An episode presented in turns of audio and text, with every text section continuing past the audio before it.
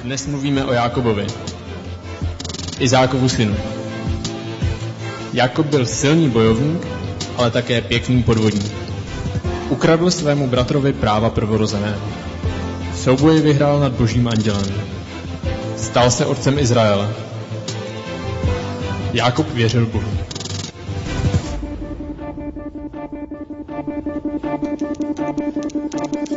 Ahoj, vítej v ICF. Tohle je krásná atmosféra, krásný worship, krásná poslechová píseň, krásná energie. Jste nabitý? Jo!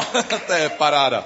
Tohle je poslední díl ze série Roots, zpátky ke kořenům a my se bavíme o tom, jak Bůh sám sebe definuje v Matouši, v Evangeliu Matouše ve 22. kapitole, kdy říká, já jsem Bůh Abrahamův, Bůh Izákův a Bůh Jákobův.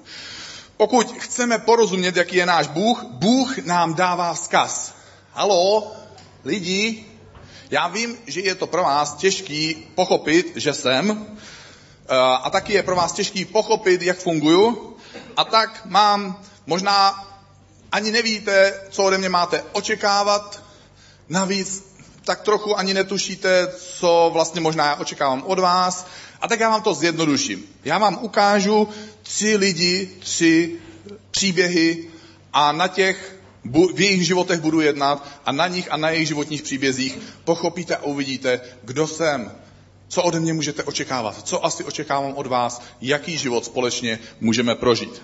A poznáte, jak to všechno myslím. První neděli v téhle sérii Vojta Matějovský mluvil o Abrahamově víře a mluvili jsme o tom, že bez víry je nemožné líbit se Bohu a že věřící, který přichází k Bohu, musí věřit ve dvě věci. Musí věřit, že Bůh je a že musí věřit, že dává odplatu, odměnu, odpověď těm, kteří ho hledají, těm, kteří k němu volají, těm, kteří ho o něco žádají. Minulou neděli já jsem mluvil o Izákově poslušnosti. O tom, že Bůh nás zkouší ne proto, aby nám něco vzal, ale proto, že nás v životě chce posunout někam dál. A dneska mluvíme o Jákobovi, o tom třetím z té trojice. Dostali jsme se do bodu, kdy víme, že Bůh je a že dává odplatu těm, kteří ho hledají a také víme, že se vyplatí vlastně i poslechnout Boha a jsme v bodu, kde se to tolika lidem pokazí.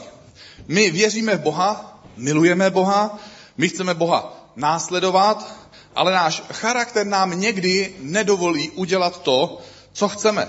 A proto se dneska bavíme o Jakobovo charakteru. Jakob má úžasné předky. Jeho otec i jeho děda jsou hrdinové víry. Má také předpovězenou úžasnou budoucnost. A mezi Jakobovou minulostí a mezi tou Jakobovou úžasnou budoucností leží něco, čemu se říká přítomnost. A Jakob potřebuje přejít přes řeku té přítomnosti po mostě, kterému se říká charakter. Někteří lidé mají úžasné talenty.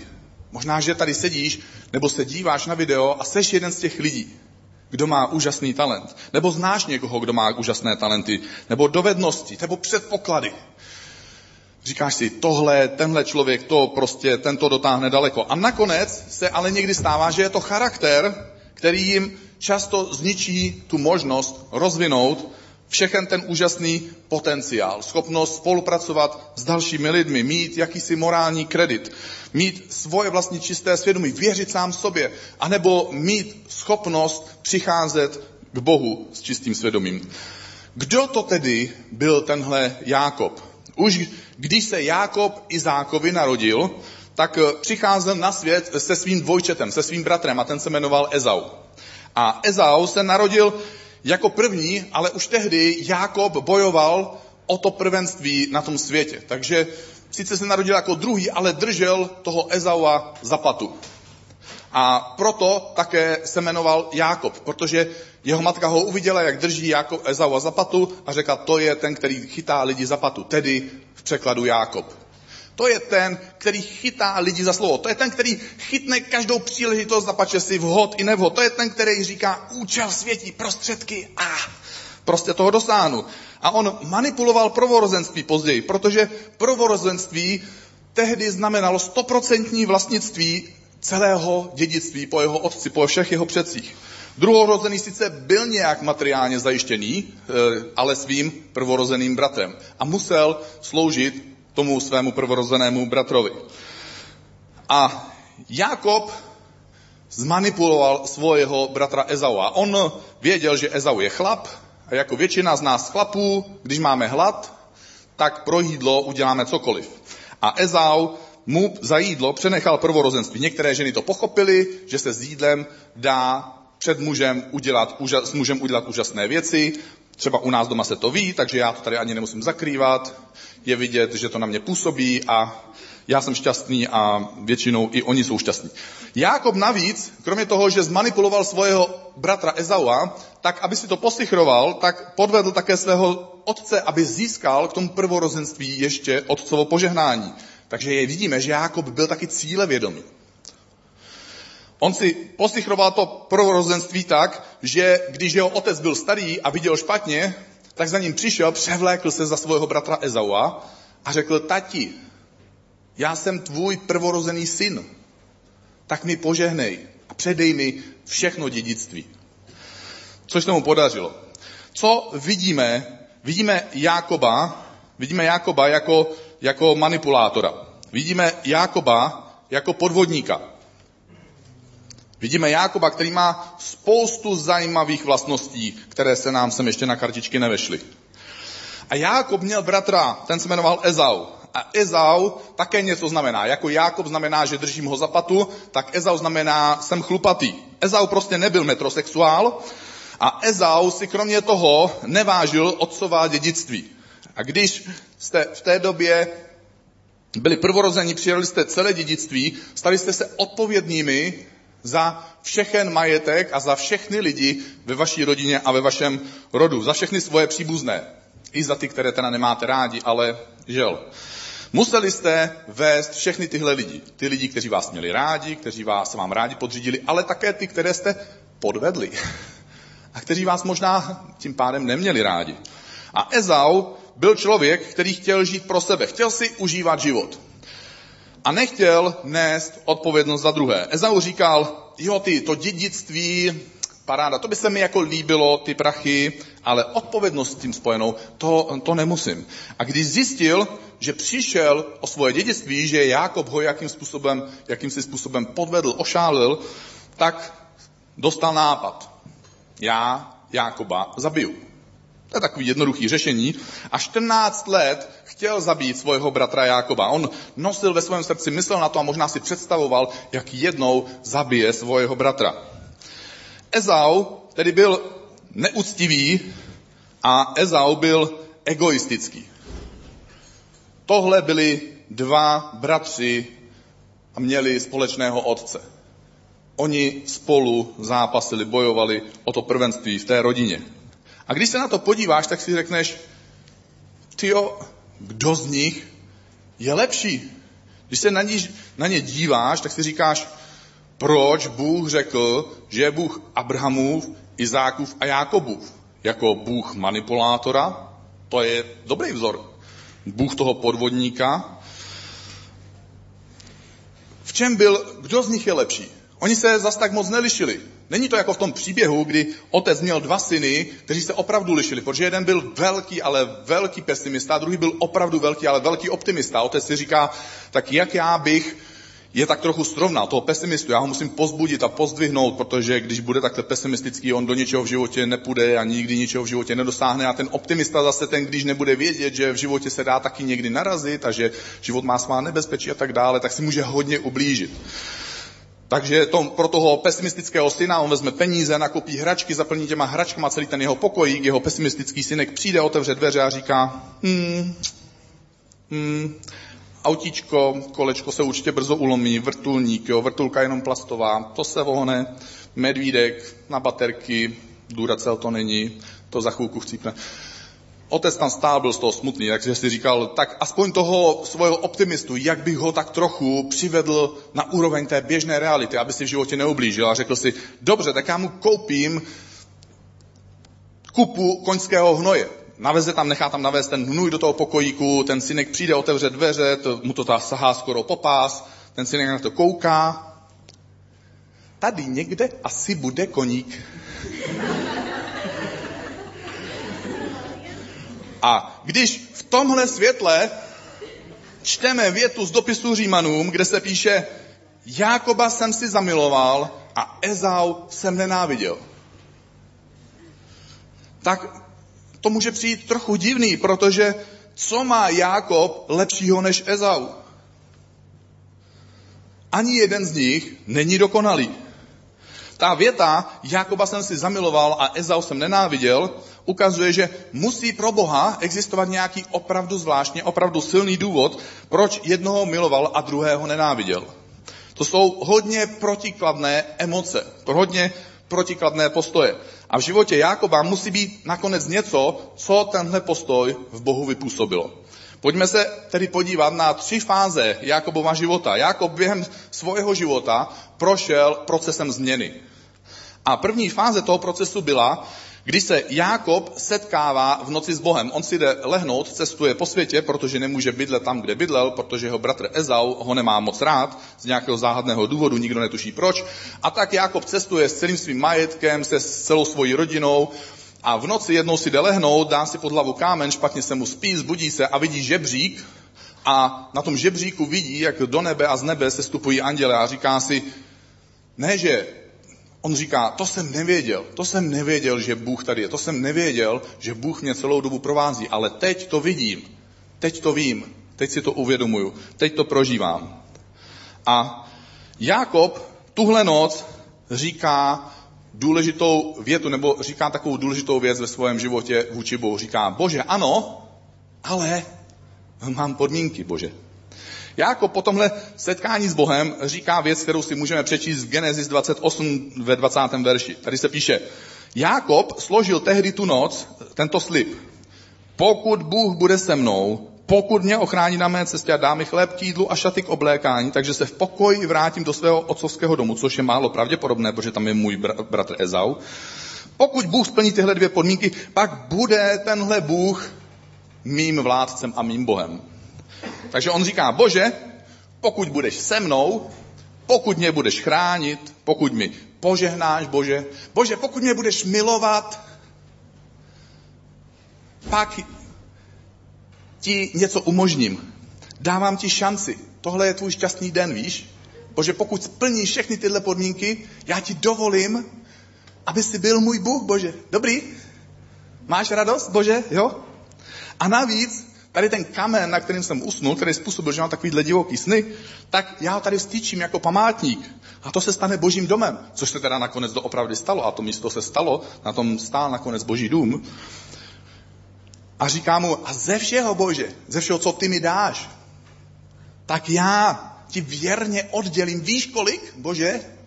Ne, 50 na 50, ne, to vůbec neskoušej, takhle mě tady ošálit. Dám ti 10%, Bože. Chápeš to? Dneska si vyhrál v loterii. Našel si Bože kluka, který mu, když požehnáš, tak ti dá 10%. Já jsem fairway kluk. Co myslíš, že to dobrá nabídka? Znáte nějaký takový lidi? Bože, budu tě následovat, pokud uděláš tohle, nebo pokud zařídíš tamto, když mi požehnáš, Bože, a běda, jestli mi nepožehnáš já ti do toho tvojeho kostelička chodit nebudu. A nebo tam půjdu, ale hodím ti tam pětikačku, abys věděl. A nebo mi požehnáš a pak tě budu následovat. A když člověk uvěří, tak vidí, že, anebo prožívá, že Bůh nám dává různé bonusy, že nám dává různá požehnání. A já to nechci žádným způsobem spochybňovat, ale když se díváme na Ježíšovo první učedníky, oni se neptali, hej Ježíši, on řekl, pojď následuj mě. A Petr řekl, hej Ježíši, a co mi nabízíš? Jo, já tady mám loďku, mám tady svoje kolegy, my máme nachytané ryby, doma mám rodinu. Co mi nabízíš?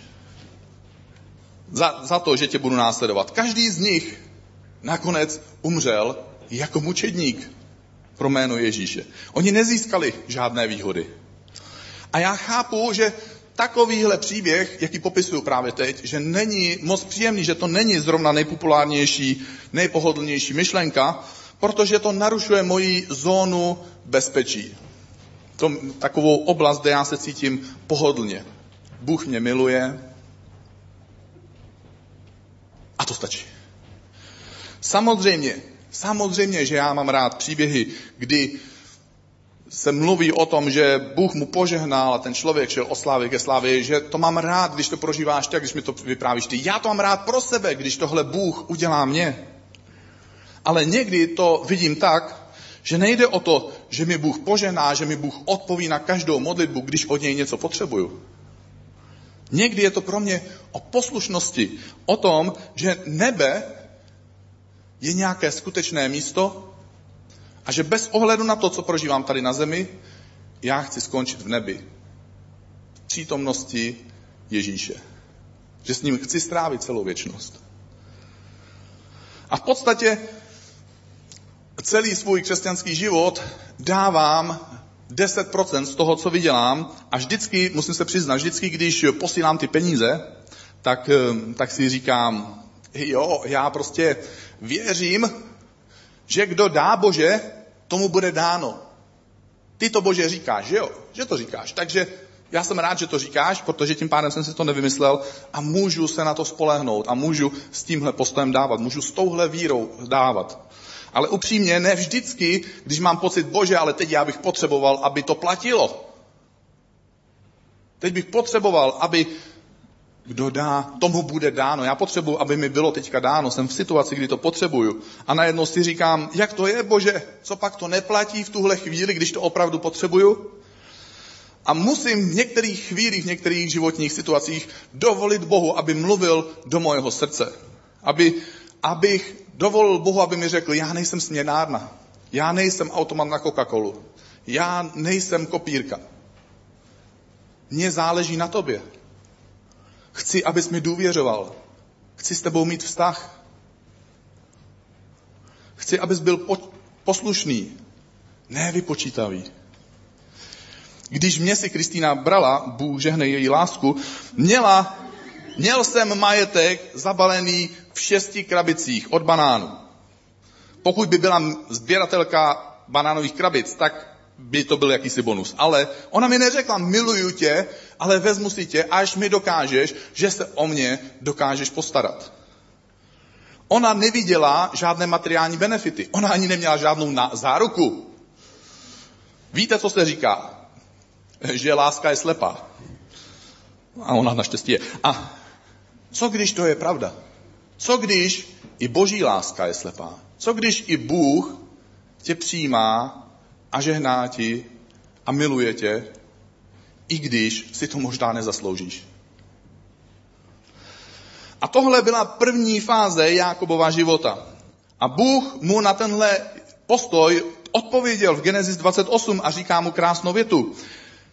Jákobe, já jsem Bůh Abrahama a jsem Bůh tvojeho otce Izáka. Jsem Bůh tvojeho dědečka, jsem taky Bůh tvojeho tatínka, ale teď ještě, Jakobe, nejsem tvůj Bůh.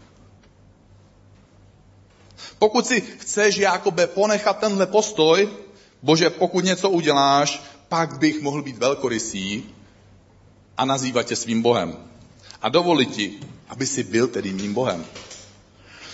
Pokud si chceš, Jakobe, ponechat tuhle mentalitu, já zatím ještě nechci být tvým Bohem. Já chci být tvým Bohem, ale ne za těchto podmínek, Jakobe. A tak Jákob pokračuje ve svém procesu změny a říká nakonec, bože, vzdávám se. Ezau 14 let, co se, potom co se vezlem s Jakobem rozešli, tak vidí, že Jakob je na blízku, takže vytahuje mobil a píše mu SMS-ku. Zítra se sejdeme. Ezau. A Jakobovi bylo v tu chvíli všechno jasný. On věděl, ano, to je kódová zpráva, protože když to rozkódujete, tenhle vzkaz zítra se sejdeme, tak celý překlad toho vzkazu znamená zítra umřeš, Jakobe. Jakob věděl, že Ezau stále po 14 letech cítí hořkost, protože on ho podvedl o dědictví, to se tak snadno nezapomíná. A tak Jakob poslal honem Ezauovi předem dary, takový úplatek, jako to dělají politici a někteří úředníci. A pak se dozvěděl, že na Ezaua to moc nezabralo a došlo mu, tak tohle je konec příběhu jednoho muže. Konec příběhu Jákoba. To je konec mojeho života. Tohle je slepá ulička. A tak se tady píše dál, že v noci vstal a vzal svoje dvě ženy, což je taky zajímavá taková de- detail, a svoje dvě otrokyně, svých jedenáct synů a přebrodil potok Jabok. Vzal je, převedl je přes ten potok, převedl všechno, co měl a pak zůstal na tom jednom břehu sám. Jsou okamžiky v našem životě, kdy nám najednou dojde, já stojím před Bohem sám. Bez majetku, bez peněz, bez manželky, bez dětí, bez auta, bez úspěchu, kterýho jsem dosáhl, bez titulu, bez všeho, co jsem nazbíral, jenom já a Ježíš. A tehdy se objeví ta důležitá otázka. Kdo vlastně jsi, když stojíš před Bohem sám? Kdo vlastně jsi? Kdo jsi v takovou chvíli? A Jákob byl v té chvíli, kdy pustil ve svém životě opravdu všechno. Když jsem občas na blízku člověku, který najednou se mu objeví v životě těžká nemoc a on tuší nebo má pocit, že se blíží smrt a často se nakonec ta smrt přiblíží, tak ten člověk začne mluvit a začne myslet úplně jinak a začne klást úplně jiné otázky. A lidi říkají v takovou chvíli, jo, já jsem nevěděl, že zdraví je tak důležité. Mrzí mě, že jsem se neudobřil se svým bráchou.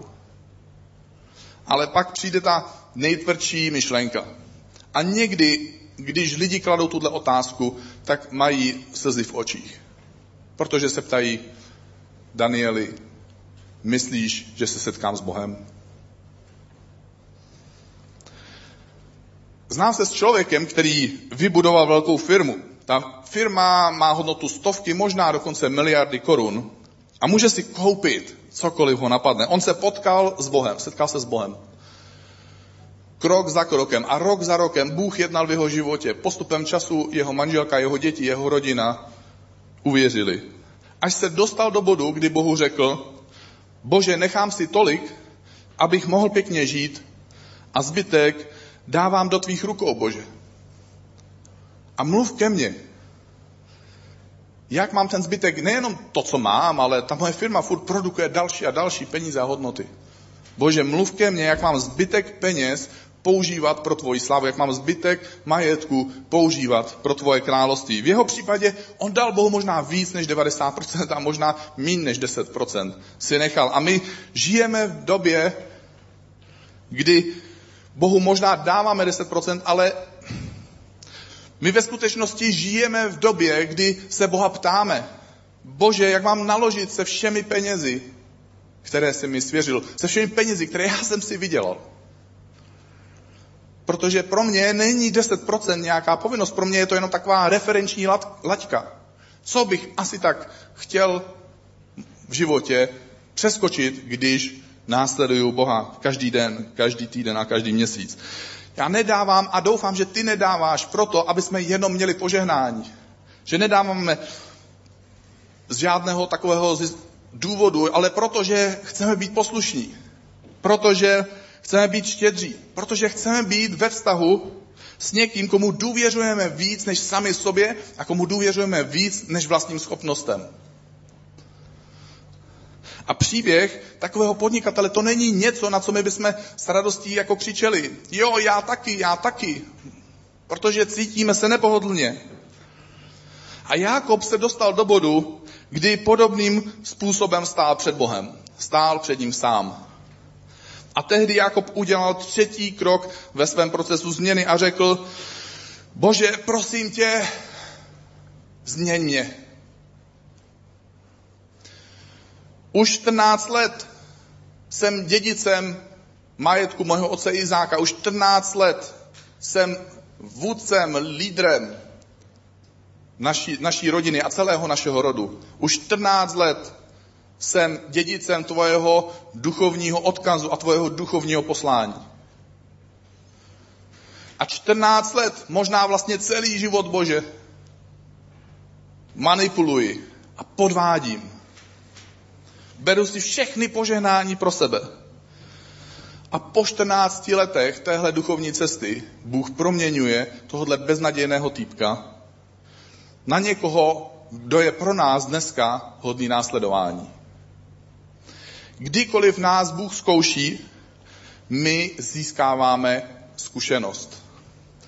Bez zkoušky není zkušenost. A Bůh vyzkoušel Jákobův charakter. Já věřím, že je to docela dobře možný, že tady sedíš nebo se díváš na video a že čelíš nějaké zkoušce.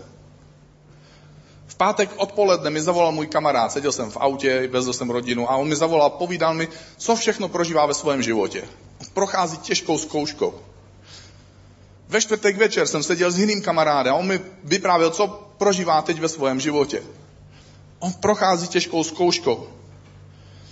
A bez zkoušky nezískáš něco, čemu se říká zkušenost. Někteří lidé jsou chytří, protože hodně četli a to je v pořádku, ale pak jsou lidé, kteří mají zkušenost, protože prošli zkouškou. Jákob tu noc bojoval s Bohem. Zápasil o něco, co bylo důležitější než majetek, než rodina, než jeho ego, než jeho pověst. To nebyla nějaká snadná rvačka, kterou jsem zažil, když mě bylo 19 let a byli jsme na brigádě na chmelu a v noci jsme šli z hospody, dva kamarádi se pohádali, jeden chytil druhýho, za pár chvil už leželi na zemi, ten jeden držel druhýho za vlasy a mlátil mu hlavou o asfalt a já už jsem čekal, kdy to vajíčko najednou rupne a tak jsem tam přiskočil, protože jsem se úplně děsil těch zvuků, jak narážela ta hlava na asfalt. Chtěl jsem je otrhnout od sebe, dostal jsem ránu pěstí. Ještě týden jsem si to pamatoval, protože sanice vysko- vyskočila z pantu. To byl zážitek. A tohle, co Jákob prožil s Bohem, to nebyla několika minutová rvačka. On se prál s Bohem, zápasil s Bohem celou noc. A když bylo ráno, tak pořád ještě zápasili a Jákob řekl tuhle větu. Nepustím tě, dokud mě nepoženáš. Nepustím tě, dokud něco neuděláš v mém životě. Bože, nepustím tě, dokud se nestane něco, co změní můj život, protože já, já už takhle nemůžu dál. Tohle je vyjádření zoufalého, opravdu rozhodnutého a přesvědčeného člověka. A pak zazněla od anděla otázka, jak se jmenuješ? Jako by to nikdo nevěděl, že? A zeptal se ho. A on odpověděl, jmenuji se Jákob. Bože, upřímně, já jsem ten, kdo chytá druhé lidi za patu. Já jsem Bože manipulátor. Já jsem Bože podvodník. Bůh se ptá, OK, kdo teda jsi? A on povídá, OK, Bože, tohle jsem já. A stejná otázka platí pro tebe a pro mě. Kdo jsi ty? Kdo opravdu jsi? 14 let byl Jakub věřící. I v církvi, i v ICF vidím lidi někdy, sám sebe zápasíme s nějakou oblastí ve svém životě. My o tom nemluvíme. Tak zakrýváme to, schováváme si to. Zpíváme tady písničky. Užíváme si to. Uctíváme Boha. Někdy máme krásné pocity. Někdy dokonce máme pocit, že to nejsou pocity a že to je opravdu Bůh, s kým se setkáváme. Potkáváme se s lidma ve dveřích. Jak se máš? A usmíváme se. A v našem nitru jsou věci, v našem životě jsou věci, o kterých nemáme odvahu mluvit. Jsi jenom tak zdravý, jak jsi upřímný. Možná jsi závislý na pornu, možná jsi nevěrný nebo nevěrná něk- svému životnímu partnerovi, možná bojuješ se závistí, já nevím, co trápí tebe. Já mám tady takový dlouhý seznam připravený. Chtěl bych ti ho ukázat za chvíli. A až s ním skončím, tak nebudeš mít pocit, že by se ti chtělo tleskat. A mým cílem je vzít tě z tohohle pocitu, který budeš mít na konci tohoto videa. Takže moje otázka tímhle videem je, kdo vlastně jsi.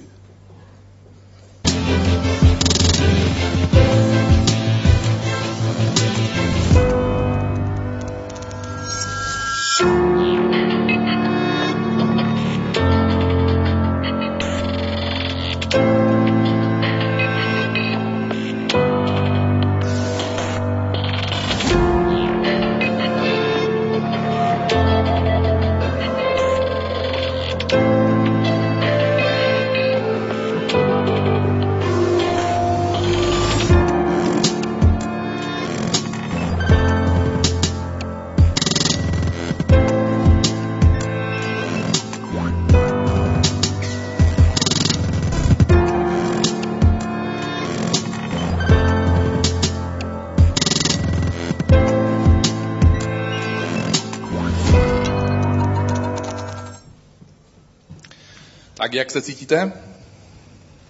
Hm, já jsem vám říkal, že nebudete chtít tleskat.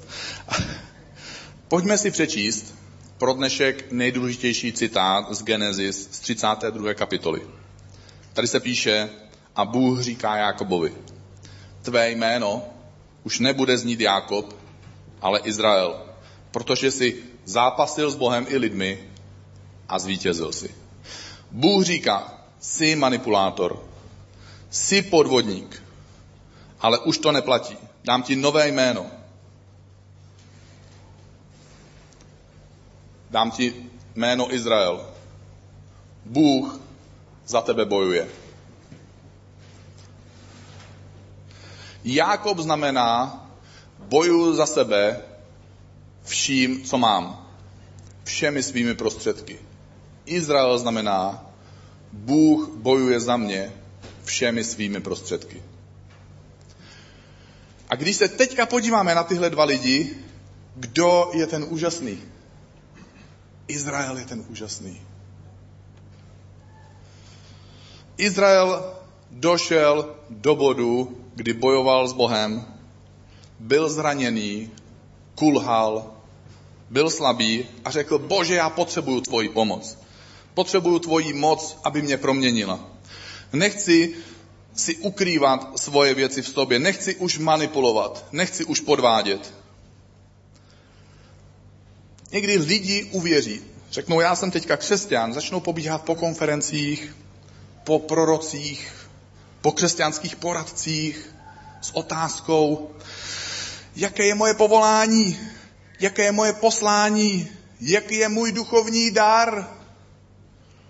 A to všechno je určitě důležitý, ale spousta uběhne 10 let a oni běhají dál.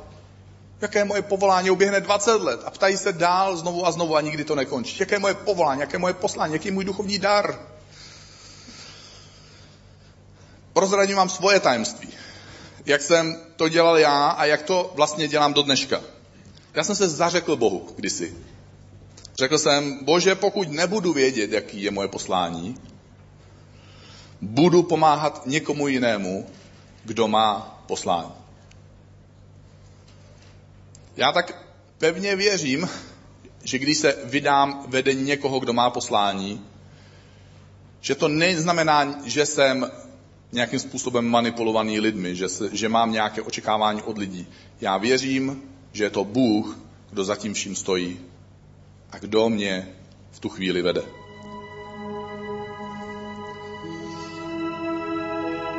Nestěhoval jsem se v životě do většiny měst, kde jsem bydlel, protože by ke mně Bůh nějak speciálně mluvil. Upřímně. Vždycky jsem se stěhoval, protože za mnou přišel můj pastor nebo nějaký křesťanský vedoucí a řekl, tamhle v tom městě my máme nějaký lidi a máme tam nějakou potřebu, nechtěl by se přestěhovat?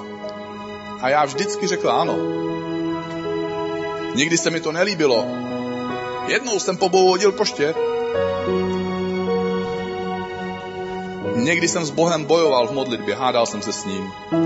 A nakonec jsem šel. Vím, co to znamená, když si sedáš na čistý záchod někde v církvi. Protože vím, co se musí udělat, aby si na to někdo mohl sednout, na takový čistý záchod. Někdo tady uklidil sál.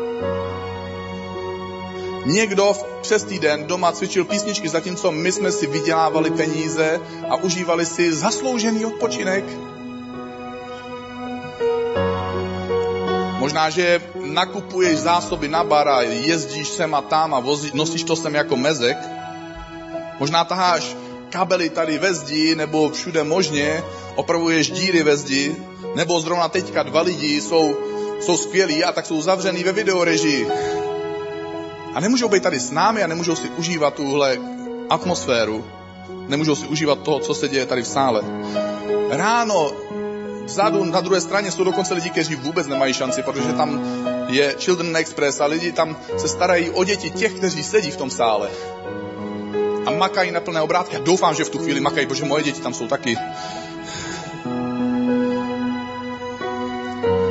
Nebo děláš grafiku, možná si se tady stavil v pátek a vytrhal si na volejbalovém hřišti plevel, nikdo si to nevšiml, nikdo ti nepoděkoval. Bůh to vidí. Bůh bojuje za tebe.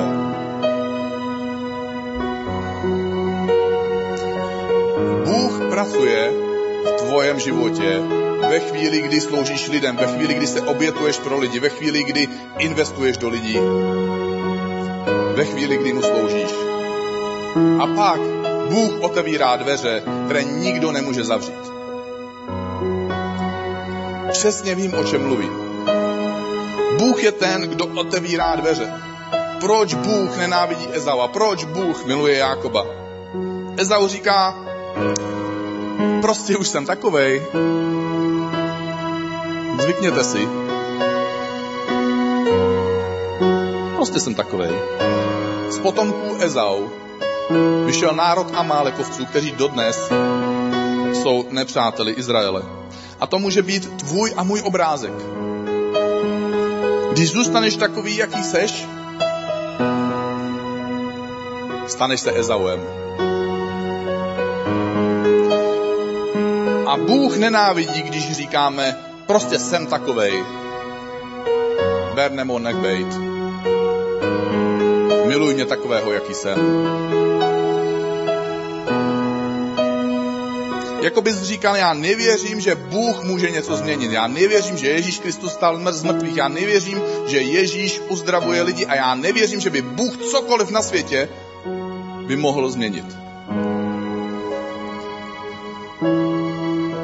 A Jákob říká, Bůh mění charakter. Bůh zbavuje závislostí. Bůh mění tajné zlozvyky. Já tomu věřím. Proto o to s Bohem bojuji. Proto ho o to žádám. Možná mám nějaké techniky, jak se můžu zlepšovat, ale nakonec zjistím, že každá technika má svoje omezení Možná se nemůžu stát úplně dokonalým, ale možná můžu odstranit ze svého života něco, co brání tomu, aby Bůh otevřel svoje dveře požehnání v mém životě. A tak nejenom, že věřím, nejenom, že jsem poslušný, ale volám Bože, změň mě. Jak se může stát, že někdy kazatelé nebo vedoucí nebo worship lídři najednou prostě boom a zmizí z církve. Nemyslím tím, že, ně, že prostě chtějí sloužit jiným způsobem, chtějí se posunout někam dál v životě a někomu něco předají, ale myslím tím, že najednou zjistíme, wow, s někým se vyspal. Udělal něco strašného. Boom. Najednou zmizel. Boom. Kde je mu konec? Boom. Věřím, že zdravá církev říká, jsme jako Jákob. Máme věci ve svém životě, které nejsou v pořádku.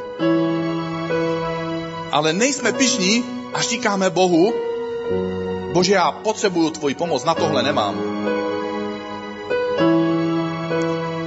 Bože, změna s tebou je přece možná. Chci tě pozvat, nezůstávej takový, jaký jsi. Dovol Bohu, aby tě změnil. Bůh je na tvojí straně. Bůh za tebe bojuje. Jákob potřeboval 14 let. Možná budeš potřebovat 20 let, aby schodil do církve, aby si byl křesťanem a možná dobrým křesťanem v mnoha ohledech. Možná k tomu potřebuješ jenom jeden rok. Každý z nás to má jinak já nevím. Ale poprosil bych tě teďka, jestli by se se mnou postavil a mo- mo- mohli jsme se spolu modlit. Protože možná tady sedíš, nebo se díváš na internetu na video a říkáš si, wow, já jsem věřil, že Bůh je, ale to bylo všechno.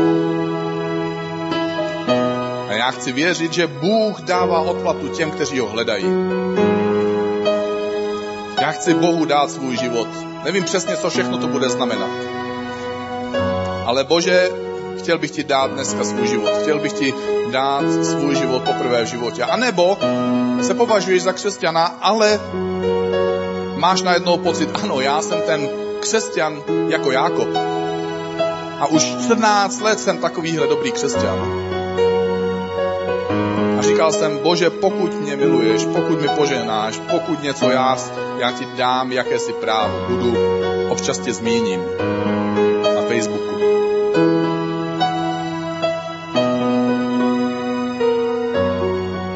Chtěl bych tě pozvat, aby si dneska Bohu řekl tuhle modlitbu ve svém srdci a aby si ji řekl taky svými ústy. Takže tě poprosím, jestli by si zavřel oči, můžeš sklonit hlavu, nemusíš dělat, co chceš. A zkus nějakým způsobem opakovat tuhle modlitbu, pokud je to tvůj případ. Bože, já přicházím k tobě dneska, rá, dneska večer. Bože, přicházím k tobě ve svém srdci, ve svém mysli, tak jak tady stojím teďka fyzicky na tomhle místě. Bože, chci ti dát svůj život. Chci, aby si vstoupil do mojho života. Chci, aby si proměnil můj život. Chci mít tebou ten úžasný vztah, o kterém oni mluví. Chci vidět ty úžasné věci, o kterých oni mluví. Bože, chci tu budoucnost v nebi, o které oni mluví. Bože, dávám ti svůj život. I když se trochu bojím,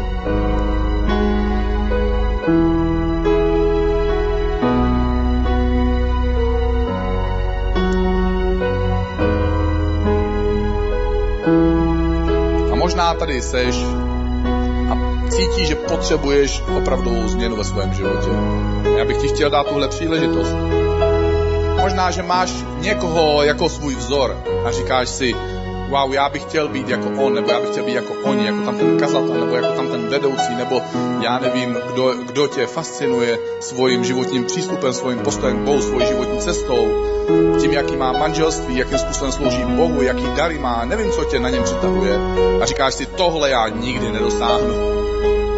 Já bych ti chtěl dát příležitost, aby se teďka modlil. Necháme znít tuhle hudbu na chvíli, já se nebudu modlit chvíli a můžeš Bohu říct ve svém srdci, ve svém mysli a možná svými ústy něco, co se bojíš říct. Možná se bojíš požádat Boha o něco, co přesahuje tvoje možnosti. Ale měl bys ho o to požádat. Protože jestliže Bůh je Bůh, může udělat něco, co není ve tvých možnostech. Pojďme se modlit chvíli.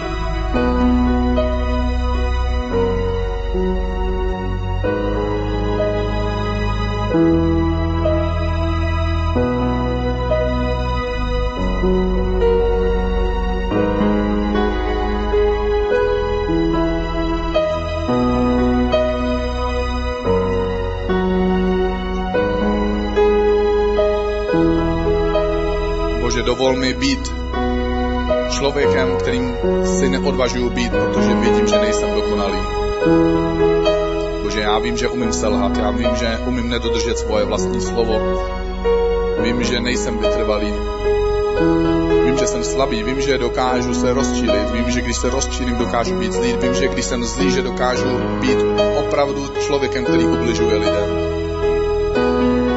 Bože, znám svoje handicapy, znám svoje překážky, znám svoje slabosti a všechno tohle vědění mě vede k přesvědčení toho, že není možný, aby si mě použil výjimečným způsobem, protože mám pocit, že to vždycky znovu zkazím. Ale Bože, věřím v tebe dneska večer. Věřím v tebe a otvírám ti svoje srdce. Děkuji ti za odpuštění, které mám skrze Ježíše Krista. A děkuji ti, že co je pro mě nemožné, je pro tebe možné, že jsi Bůh, který je všudy přítomný a proto jsi právě teď tady a že jsi Bůh, který je všemohoucí a proto můžeš udělat zázrak, který já tak zoufale potřebuji. Že udělej zázrak v mém životě. A Bože, já se modlím za tvoji moc, modlím se, Bože, aby si působil v srdcích a v životech a v charakteru každého z nás. Možná se nestaneme Bože dokonalí, ale chceme odstranit tu, tu jednu, jednu věc, která je překážkou pro to, aby si nám otevřel ten další krok. Bože, my věříme, že jsi, my chceme být poslušní, Bože, a my voláme, Bože, změň mě.